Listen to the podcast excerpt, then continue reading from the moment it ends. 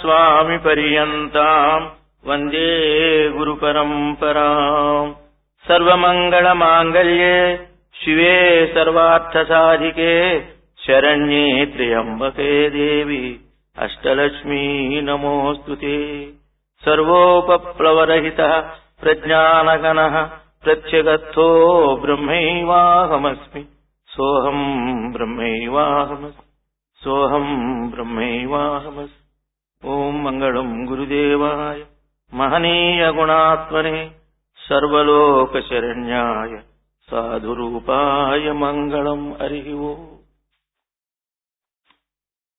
సర్వ జగదధిష్టాన జగన్మాతకు ప్రణామాలు అందిస్తూ సద్గురుదేవులకు ప్రణమిల్లి మీ అందరికీ ఉత్తమ సంస్కారాన్ని అందించినటువంటి బాబూజీ మహారాజుకి ఆ స్థానములో ఉండి మీకందరికీ తత్వాన్ని బోధిస్తున్నటువంటి మాతాజీ వారికి మీరు అన్ని పనులు వదిలిపెట్టుకుని ఇక్కడికి వచ్చి ఈ కార్యక్రమంలో పాల్గొన్న మీ అందరికీ జగన్మాత అనుగ్రహించుగాక గురుదేవులు సదా రక్షించుగాక. ఇది మహాక్షేత్రం. దైవ నివాసం ఉండేవి దైవ క్షేత్రాలు దేవాలయాలు ఉండేవి. గురు నివాసం ఉండేది గురుక్షేత్రాలు ఆశ్రమాలవి. ఇటు దైవము ఇటు సద్గురువులు రెండు ఉండే క్షేత్రాలు మహాక్షేత్రము అని అంటారు.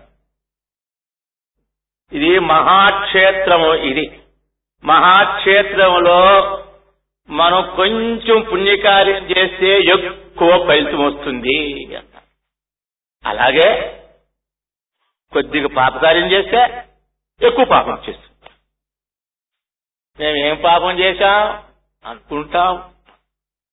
సమయానికి రాకపోతే కూడా పాపమే అన్నారు మాకు. సమయానికి వచ్చి ఏ కార్యమైతే ఉన్నదో ఆ కార్యంలో మనం మనసుని లగ్నం చేయకపోవడం కూడా అది వ్యభిచరితం అన్నాడు భగవద్గీత. ఇది పాపమే. అందువలన మనం ఎలా ఉండాలి? ఆశ్రమాలు ఆశ్రమాలకు వచ్చినప్పుడు ఆశ్రమ నివాసం చేసేవాళ్ళు మా గురుదేవులు చెప్పేవారు మిగతా వారికి ఆదర్శవంతంగా ఉండాలి. ఇక్కడికి వచ్చి మనం ఆదర్శవంతమైన జీవితాన్ని నేర్చుకోవాలి. ఆశ్రమానికి వెళ్ళొచ్చినాక వాళ్ళలో మార్పు వచ్చిందిరా అనిపించుకోవాలి. లేకపోతే ఆశ్రమాల్లో ఉన్నా బోధలు విన్నా అనుష్ఠానం చేసినా మనము వాళ్ళు ఒకటిగానే ఉన్నామంటే ఏమి లాభం? గురువుకు కూడా చెడ్డ పేరు తెచ్చామనేవారు స్వాముల. వారు అందువలన మనం జగన్మాత యొక్క కార్యక్రమాన్ని మనం జరుపుకుంటూ ఉన్నాం అమ్మ కార్యక్రమాన్ని.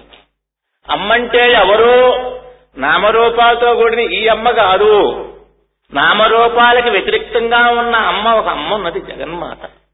ఆమె జగత్ సృష్టికర్త అయినటువంటి బ్రహ్మలో జగత్తును పోషకర్త అయిన మహావిష్ణువుకి జగత్తుకు లయం చేసే శివునిలో ఉండేటువంటి ఏ శక్తులైతే ఉన్నాయో అనగా సృష్టి కారణం సృష్టి పోషణ సృష్టి లయానికి శక్తి ఆవిడేనమాట ఆమె లేనిదే ఏమీ లేదు. ఆమె ఇదిమిత్తమని తెలుసుకుంటానికి అవ్యక్త వ్యక్త రూపిణి అన్నా. లలితా సహస్రనామంలో చెప్పుకుంటాం. వ్యక్తము ఆమె అవ్యక్త స్వరూపిణి కనిపించేది ఆవిడే కనిపించకుండా ఉండేది ఆవిడే ద్వైతానికి విచిత్రమే అవ్యక్తంగా ఉండేది ఆవిడన్నమాట ఆమె ఎలా ఉంది? అనంతంగా ఉంది. ఆమె ఆదిగా ఉంది. అనాదిగాను ఆవిడే ఉంది. అందువల్ల ఆది అనంతము అనాది. ఆది అంతము లేదురా అది అనాది అయి ఉన్నాదిరా. ఆది అంతము లేదురా. అది అనాది అయ్యున్నాదిరా. ఉన్నాదిరా అది స్వరూపము ఆది లేదు అంతం లేదు. ఆది అంతాలకే అతిరిక్తంగా ఉండేటువంటిది అమ్మ స్వరూపము. ఆ అమ్మ స్వరూపాన్ని తెలుసుకోలేరు అందరూ కూడా. అంతు తెలియక కొంతమంది సంధిలో పడి ఉండేరా. మా చిన్నప్పుడు పాడుతూ ఉండేవాడు అమ్మల గురించి. అంతు తెలియక కొంతమంది సంధిలో పడి ఉండిరా అమ్మ స్వరూపము తెలుసుకోలేక ఆమెని కొంతమంది సందిగ్ధావస్థలో పడిపోయారు మహర్షులనక ఎందువలన అమ్మ యొక్క స్వరూపం ఎలాంటిదే ఆమె స్వరూపము దృక్కుగా దృక్కు దృశ్యము కాదురా అది దూరమాలోచింతరా దృక్కు దృశ్యము కాదురా అది దూరమాలోచింతరా ఆమె దృక్కు కాదు దృశ్యం కాదు. దృక్కు దృశ్యాలకి వ్యతిరేక్తంగా ఉన్నటువంటి అవ్యక్తమైన స్వరూపము దృక్కు కాదు దృశ్యం కాదు అని. దృక్కు అన్నామా దృశ్యం ఉంటేనే దృక్కు అన్నాం దృశ్యం లేకపోతే దృక్కు ఎక్కడ వచ్చేసింది? అక్కడ ద్వైతం వచ్చేసింది.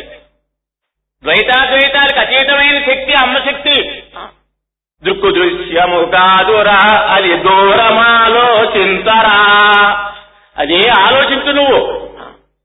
ఆలోచిస్తే ఆమె ఎవరు దృక్కు కాదు దృశ్యము దృశ్యము కాదు ఆవిడ. అలాంటి స్వరూపం ఏమిటయ్యా ఆవిడ? ఎలా ఉంటుంది ఆవిడ ద్వాదశాక్షరి కాదురా షోడశాక్షరి లేదురా ఆమె ద్వాదశాక్షరి కాదు షోడశాక్షరి కాదు చూడండి, లేదు చూడండి మరి ఇంకెవరయ్యా? ఎవరికి అందుతుంది ఆవిడ? ద్వైతరహితమైన వారికి దొరికేది మరి నుండెరా.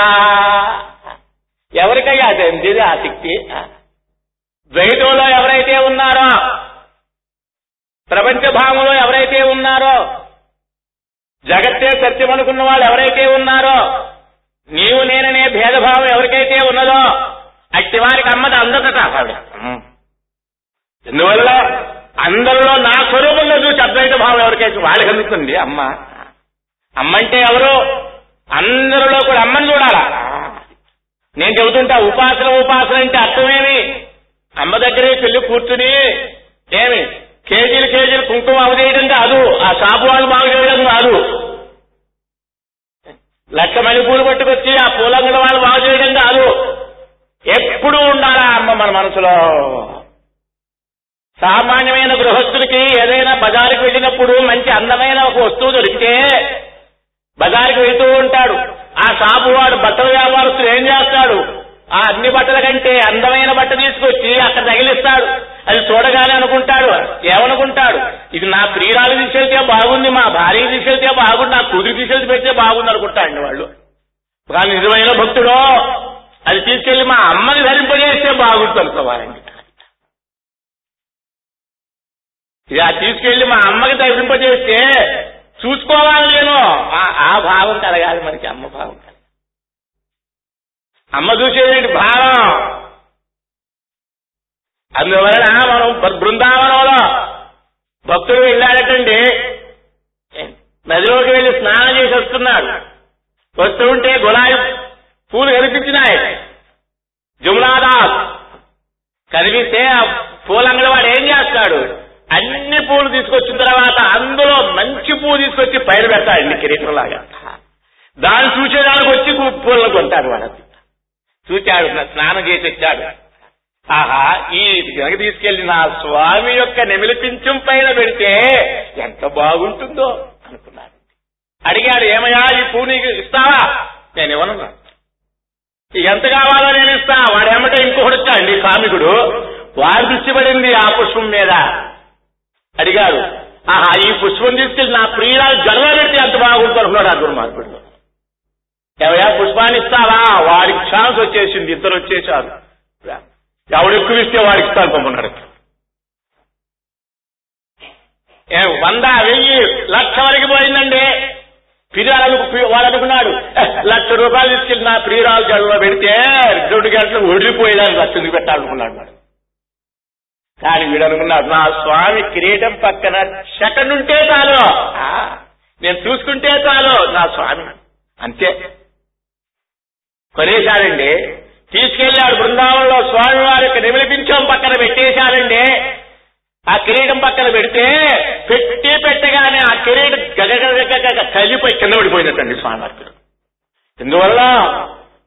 పుష్పం భారమై కాదు బరువై కాదు భక్తుని యొక్క భావం బరువైపోయింది వారికి స్వామి వారికి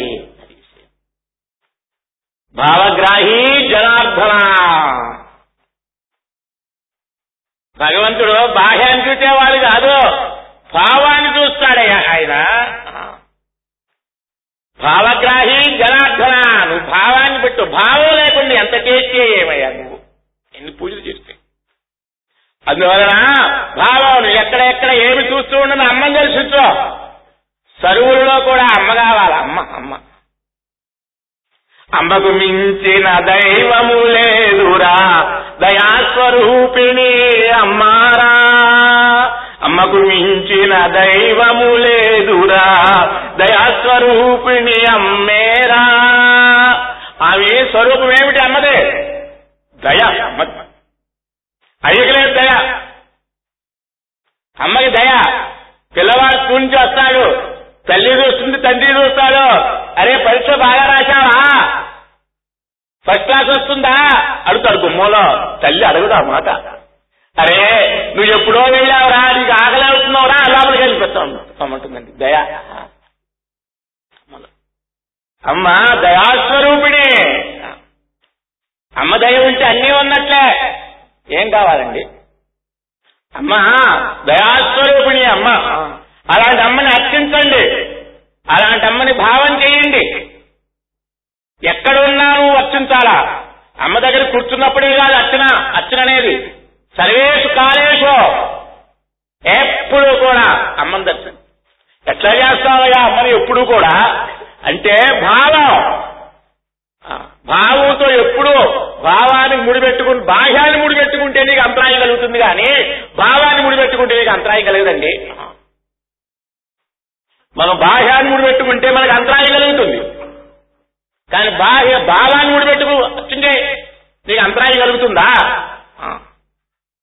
ఎక్కడెక్కడ చేస్తున్న ఏ పనులు చేస్తున్న యజ్ఞత్ కర్మ గరో మిదత్తనగిలం శంభోదవారాధం శంకరాచార్య చెప్పారు. అమ్మ అమ్మ అనుకోండి స్మరించండి. ఈయన దౌర్భాగ్యం. అమ్మ అనుకునే నోరు పోయింది అండి చాలా మందికి మమ్మీ దాడి దరిద్రం. పిల్లవాడు ఇంటికి వచ్చాడు లోపల పరిగెత్తుగా వెళ్ళాడండి. అమ్మ దగ్గరికి వెళ్ళి ఏడుస్తూ బయటకు వచ్చేసాడు పిల్లవాడు తండ్రి గుమ్మలో ఏడుస్తూ తండ్రి దగ్గర ఏమిరా ఎందుకు ఏడ్చావురా? అమ్మ అమ్మ కొట్టింది. నువ్వేమన్నావా వాళ్ళ అమ్మ కొట్టింది. ఏమనలేదు నేను. మమ్మీ అనుకుంటా అమ్మ అన్నాను కొట్టిందని అన్నారండి పిల్లలు అమ్మ అనే మాట ఎంత మంచి మాట అండి? అమ్మ అంటే జగన్మాతే. అలాంటి అమ్మని అర్చిస్తే అలాంటి అమ్మని సేవిస్తే ఆమె ధ్యానం చేస్తే మనకేమిటి? ప్రయోజనం ఉండాలి కదా సంసార పంక నిర్మగ్న సముద్ధరణ పండిత ఇంకేం కావాలండి? అంతకంటే మనకు కావలసిందే ఉందండి. సంసారం అనేదంట బంకమట్టట మామూలు మట్టి కాదు బంకమట్టి మా ఊర్లో మా పల్లెటూరు మాది. కాబట్టి అండి స్కూల్కి వెళ్ళేటప్పుడు హాయిగా వెళ్ళారు వచ్చి వర్షం వస్తే అక్క బంకమట్టే. బూట్లు అక్కడ అవే బూట్లు. అది బంకమట్టి. అది వదలాలంటే మీ ఇంటికి వచ్చామండి మీ తండ్రి వెళ్ళిస్తాడా తల్లి వెళ్ళిస్తుంది చెప్పండి మీకు. తండ్రి ఏమంటాడు? అరే పోరా ఆమె దగ్గర కడుగుచ్చు రామంటాడు తండ్రి అడగడు. ఈ సంసారం అనే బురద ఈ సంసారం అనే బురద ఎవరండి? కడిగేది జగన్మాత. ఇది బంకమట్టి ఆ. బట్టి అంటే తొందరలో కడిగితే పోతుంది. ఈ బంకమట్టి పోతుందా? అది పోకుండా ఆ- బురద ఇంకా అంటి అంటిస్తూనే ఉంటారండి అందరికీను. మా బుడ్డలు కూడా అంటిస్తారు పట్టుకొచ్చి మాకేమి లేకపోతే వచ్చి ఆ సంసారం గోడవంతా మాకు చెప్పుకుంటారు నారాయణ. వంకమట్టి చుట్టుమట్టి. ఈ సంసారం కాదు లోపల ఉండే సంసారం. ఇది బయట మీ భార్య బిడ్డలు ఇల్లు వాటి ఇవన్నీ ఏ సంసారం అది? అది జగత్ సృష్టి ఈశ్వర సృష్టి సంసారం. మా స్వామి వారు చెప్పారు. ఈశ్వర సృష్టి మీకు ఎప్పుడు బంధం కాదనేవారు. జీవ సృష్టి మీకు బంధం అనేవారు. ఈశ్వర సృష్టి ఇదంతా బయట ప్రపంచం బయట సంసారం. అది నీకు ఇంకా మేలు చేస్తుంది. కానీ జీవ సృష్టి లోపల సంసారం అహంకారం సుతం విత్తం భ్రాతరం మోహమందిరం ఆశాపత్ని త్యజేత్ యావత్తావన్ముక్తో న సంశయ. అహంకారం సుతం విత్తం. అహంకారం అనేటువంటి డబ్బు. ఏ, భ్రాతరం మోహ మందిరం మోహం అనే మందిరం. ఆశాపత్ని ఆశనే భార్య. అహంకారం అనే పుత్రుడు. వీళ్ళండి మనకి బంధం. యావత్తావన్ముక్తోల సంశయ. ఈ సంసారంలో పెట్టుకొచ్చి ఆశ్రమాలు ఉన్నంత మాత్రం చేత కాదు ముక్తి. ఆశ్రమాల నుండి కూడా దీనివలకుండా ఉంటే నీకు ముక్తి లేదు. సార్ రామాయణంలో ఆ రాముడు ఏడ్చారు నాకు అయోధ్య వద్దు రాజ్యం వద్దు ఈజ్యం వద్దు బా అని అరగానికి వెళ్ళిపోతాను మరి వశిష్ఠులు వారు రే చిత్తే తెలిసి సంసారే నిత్యలే మోక్ష ఉచితే చిత్తము చెలిస్తే నువ్వు అరణ్యంలో కూర్చుంటే రామా నీ చిత్తం చెలిస్తే సర్వ సంసారం అక్కడ వచ్చి పడింది పొమ్మని అడితే ఎందువల్ల ఎక్కడ చిత్తం చెల్లిస్తే సంసారం మొత్తం ఉన్నట్టే. నీ మనసు సంసారం అంతే. ఈ సంసారం బంధం కాదు మనకి దాన్ని తొలగించుకోవాలి. అందువలన మనం ఏం చేయాలా? లోపలుండే జీవ సృష్టి విషయ వాసన చంపుకోవాలి. వాసనలు చావకపోతే సంసారం అక్కడే ఉంటుంది.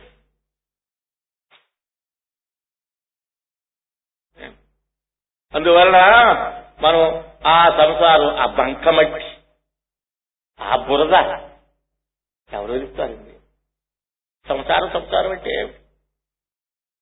విష విషయవాసులను త్యాగం చేయకుండా ఉంటేనే సంసారం.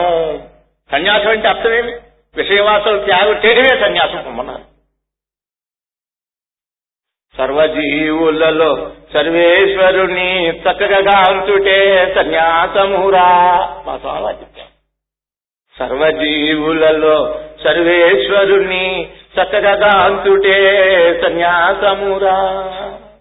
విషయవాసనలు తావగయుండిన సంసారివిగాయుందురా విషయవాసనలు తావగయుండిన సంసారివిగాయుందురా సర్వజీవులలో సర్వేశ్వరుని చక్కగా గాంతుటే సన్యాసమురా. ఎంత బాగా మన లోపల ఉండే విషయవాసనలో అదే సంసారం అంటే. ఈ సంసారం సంసారం కాదు. అందువలన అలాంటి విషయవాసనలు అంటే బురద. దాని ఎవరయ్యా నువ్వు ఆ బురద నుంచి లా సముద్ధరణ. ఎంత మాట అండి ఇది? ఉద్ధరణ అని చెప్పాలి అక్కడ సముద్ధరణ. ఆ, సకార ప్రయోగం అంటే లెస్సగా. లెస్సగా సంసారం అనే బదులు నుంచట అమ్మవారు మనల్ని ఉద్ధరిస్తుంది. ఎప్పుడు. నీ మనసు పరిపక్వం కావద్దు రామతీర్థ ఒక దృష్టాంతం చెప్పారు. ఏమి? ఏమనంటే కోడలు గర్భవతి. అత్తమ్మని అడిగిందట. అత్తమ్మ అత్తమ్మ నేను ప్రసవించేటప్పుడు నిద్రపోతానేమో నన్ను లేపు అని అడిగినట్లండి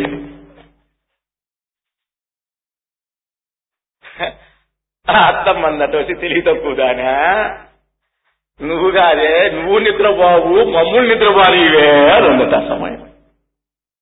ఎప్పుడు అత్తమ్మ అని అడిగిందట అండి పార్వతి అదే ఆ సమయం రావాలి అన్నట్టు.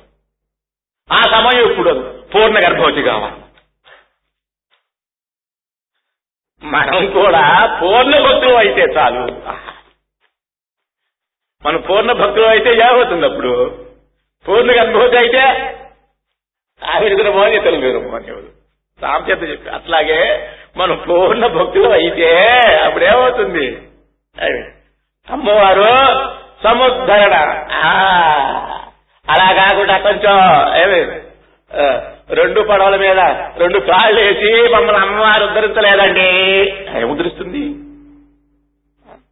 ఏముద్రిస్తుందండి మనం కనీసం దసరాల్లోనైనా సరే మన పనులు పాటలు వదిలిపెట్టేసి సర్వము అమ్మవారి మీద ఉంటామా మనం? చెప్పండి. వెళ్ళగానే పిల్లాడు వచ్చాడా? అమ్మాయి మన ఇంటికి. తెరవ సంసారం. ఇంకేమి ఉద్ధరిస్తారండి? చెప్పండి. మనలో మనం గమనించలేము. అమ్మవారు ఉద్ధరించలేదే అనుకుంటారు మనం. మనలో లోటు మనం గమనించం. కానీ అమ్మవారు మనం ఉద్ధరించలేదే. రెండు పడవల మీద కాలేస్తే ఎట్లా ఉంటుంది? నదీనాం సాగరం ఒకటి ఏదైనా ఒక్కటే. ఆంజనేయస్వామి రామకారి కరివేకో ఆతురా ఆ, రామకారి కరివేకో ఆతురా ఆయన అంటే రామకారి నిరంతరుడు రెండు లేవు ఆయనకి ఎప్పుడు రామ రామ రామ రామ. అంటే ఎంత భక్తులండి రాముడు. ఆ. పది మంది చూసి ఆయనకి అసహ్య పట్ట ఎక్కడ రామనామం రాత్రి మూడు చేస్తున్నారటండి వాళ్ళ దగ్గర తిట్టాడు ఆంజనేయ స్వామి. ఏ మా స్వామి నిద్రపోయేదానికి పని లేదా మీకు? అంటాడు. ఆయన ఇద్దరు కూడా బానేవరా ఆయన్ని క్షణం తీరిక లేదా మీకు తీరిక లేకుండా చేస్తారు మా స్వామిని? అన్నాడండి. ఆయన అంత భక్తి. అర్జునుడు కూడా అహంకారం. నా అంత భక్తులు అనుకున్నాడట. అనుకుంటే స్వామివారు గమనించేశారు తీసుకెళ్ళాడు శుభ్రంగా. రా వాటికెళ్ళినా బలమన్నాడు అడవిలో తీసుకెళ్ళాడు. బొమ్మ. ఎక్కడికే ఒక గుహ దగ్గర తీసుకెళ్ళాడు ఒక సన్యాసి తపస్సు చేసుకుంటున్నాడు అండి. ఆయన దగ్గర మూడు కత్తులు ఉన్నాయట. ఏలాడ కట్టేశాడు మూడు కత్తులు. అర్జునుడికి సందేహం వచ్చిందట. ఇదేమిటయ్యా? సన్యాసి అహింసా స్వరూపుడు కదా. కానీ ఈయనేమిటి మూడు కత్తులు కట్టుకున్నాడు? ఇది ఎక్కడ సన్యాసి రా ఈయన? ఈయన తపస్సు ఏం తపస్సురా అనుకున్నాడు. అనుకుని అడిగాడు ఏ నీకు ఈ రోజు ఉన్నారా? నాకు ముగ్గురు ఈ రోజు ఉన్నట్టు ఏమన్నాడు ఒకడున్నాడే అర్జునుడు. మా స్వామిని ఏమి? సారథిగా ఉపయోగించి గుర్రాలు తోలిస్తారు. వాడు దుర్మార్గుడు. వాడు కనిపిస్తే ఒక కచ్చితో ఒక రేకేస్తాను పొమ్మన్నాడు. పో. ఇంకో ఎవరికే? ద్రౌపది చీరలు తెప్పించుకుందయా మా స్వామి చేత. ఏ కొనుక్కుంటే రావా? మా స్వామి చీరలకు ఉపయోగించిందే. పొడిచిన కత్తితో ఇంకో పొడవకుండా ఇంకో కత్తి అనుకో కనిపిస్తారు ఇంకొకడు ఉన్నాడు భక్తుడు. ఏ కృష్ణ కృష్ణ కృష్ణ ఏమిటి? వాడు ఆశ్చర్యపోయాటండి అర్జునుడు అప్పుడు అమ్మా నేనే భక్తుడు అనుకుంటున్నాను.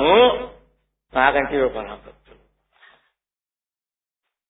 అందువల్ల నీలాగా చూసుకో స్వామిని.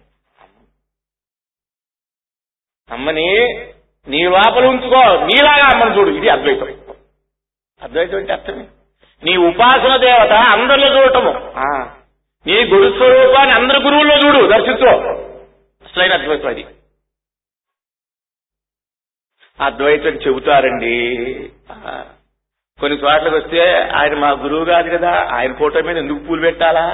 ఇంకేం చూడు అద్వైతం వ్యక్తి అద్వైతం. మా గురుదేవుడు చెప్పారు వారు ఒక మాట అనేవారు చాలా మంది ఉపదేశాలు ఇచ్చేటప్పుడు ఏదో భాష చేసుకుంటారు ఏదో చెబుతారు మా గురువు గారు చెప్తారు. ఎక్కడికైనా వెళ్ళు. ఎవరికై అందరినీ పూజించు. అందరి బోధలు విను. నువ్వు బాగుపట్టుకు రావాలి పొమ్మంటారు అసలైన గురువు ఉపాసన అంటే ఏమిటి? అందరి గురువుల్లో నీ గురు స్వరూపాన్ని చూడటం అసలైన గురు ఉపాసన. నీ ఇష్ట దేవతా స్వరూపం అన్ని దేవతలలోనూ ఆ ఆ స్వరూపాన్ని చూడటం అసలే. మన అమ్మని అందరిలో అందరిలో అమ్మని భావించాలి అందుకు మనకి ఈ పండగలు పెట్టారు. మన ఇష్టదేవతా స్వరూపమైన అమ్మని జగన్మాత జగజ్జనని జగత్తునంతా పరిపాలించేది ఆవిడే నిన్ను పరిపాలించేది కూడా ఆవిడే. ఆమె ఒడిలో ఉన్నామని అనుకుంటే మనకి మనకి ఎలాంటి భయం నిర్భయం? పసిపిల్లవాడు తల్లి ఒడిలో ఉంటే ఎంత హ్యాపీయో అలాగే జగన్మాత యొక్క ఒడిలో ఉన్నాం మేమనే భావన మనకు కలగాలి ఎప్పుడు కూడా. అలాంటి భావం కలిగిన వారి యొక్క బాధ్యతలన్నీ ఎవరు స్వీకరిస్తారు? అమ్మ తప్పకుండా స్వీకరిస్తుంది. అలా కాకుండా కొంత మనము తీసుకుంటాం కొంత అటు చేస్తే ఏముంటుందండి? అదెలా వదిలిపెట్టు? ఇదన్నా వదిలిపెట్టు? బా ఉండటానికి వీల్లేదు. చేస్తా. మొత్తం సంసారం వదిలిపెట్టమని చెప్పటం లేదు. బాహ్య కర్మలు చేసుకుంటుండు. నీ భావం మాత్రం అమ్మ భావము బాహ్యము అంత సంసారానికి జగత్తుకే కనుక ఉపయోగిస్తే నువ్వు మునిగిపోతావంటే వెళ్ళిపో. వాడు రెండుకి దగ్గర రేవరైపోతాడండి నేను చెబుతుంటాం. మాంసాహారి వంటవాడిని పిలిచాయట? పిలిచి అడిగాడు. అరే రేపు ఏం చేస్తావు? రా కూర.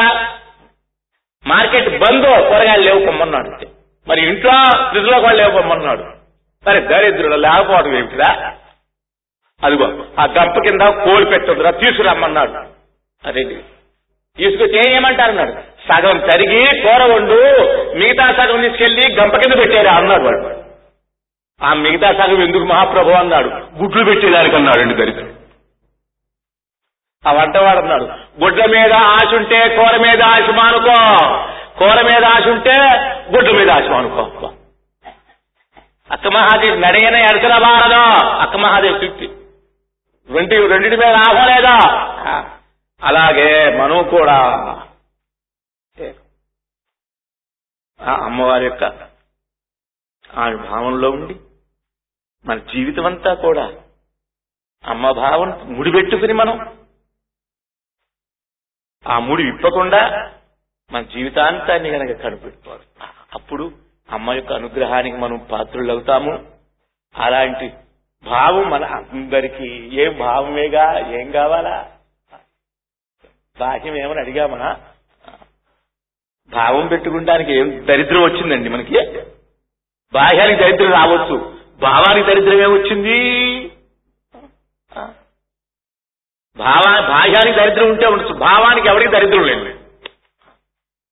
అలాంటి ఉన్నతమైన భావాన్ని పెట్టుకుని నీచాశ్రయం నకర్తవ్యం కర్తవ్యం మహాశ్రయం మా గురుదేవులు చెప్పేవారు. నీచాన్ని ఆశ్రయించిన వాడికి నీచుడే అవుతాడు నీచు స్థితి పొందుతాడు. ఉన్నతాన్ని ఆశ్రయించిన వాడు ఉన్నత స్థితి పొందుతాడు.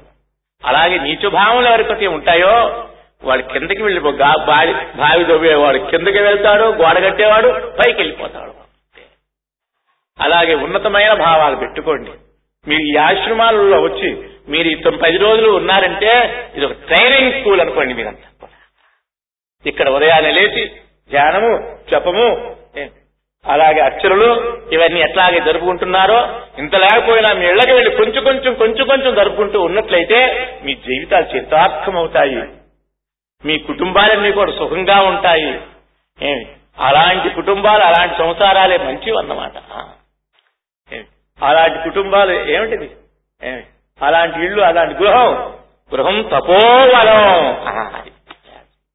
మీ గృహం తపోవలంగా మార్చుకునేటటువంటి శక్తిని అలాంటి సామర్థ్యాన్ని జగన్మాత సద్గురుదేవులు సమస్త మహర్షులు సమస్త దేవతలు మన అందరిని అనుగ్రహించు ఆశీర్దించుగాక నమ పార్వతీపతే హర హర మహాదేవ్. మేము వెళుతూ ఎందుకంటే మధ్య కార్యక్రమం మధ్యలో రావడం మంచిది కాదు వెళ్ళడం మంచిది కాదు. మరి ఏం చేస్తాం? కొన్ని ఉంటాయి. అంతే. రావటం. జై గురుదేవ్. మహాత్ములకి మహత్తరమైనటువంటి విషయాన్ని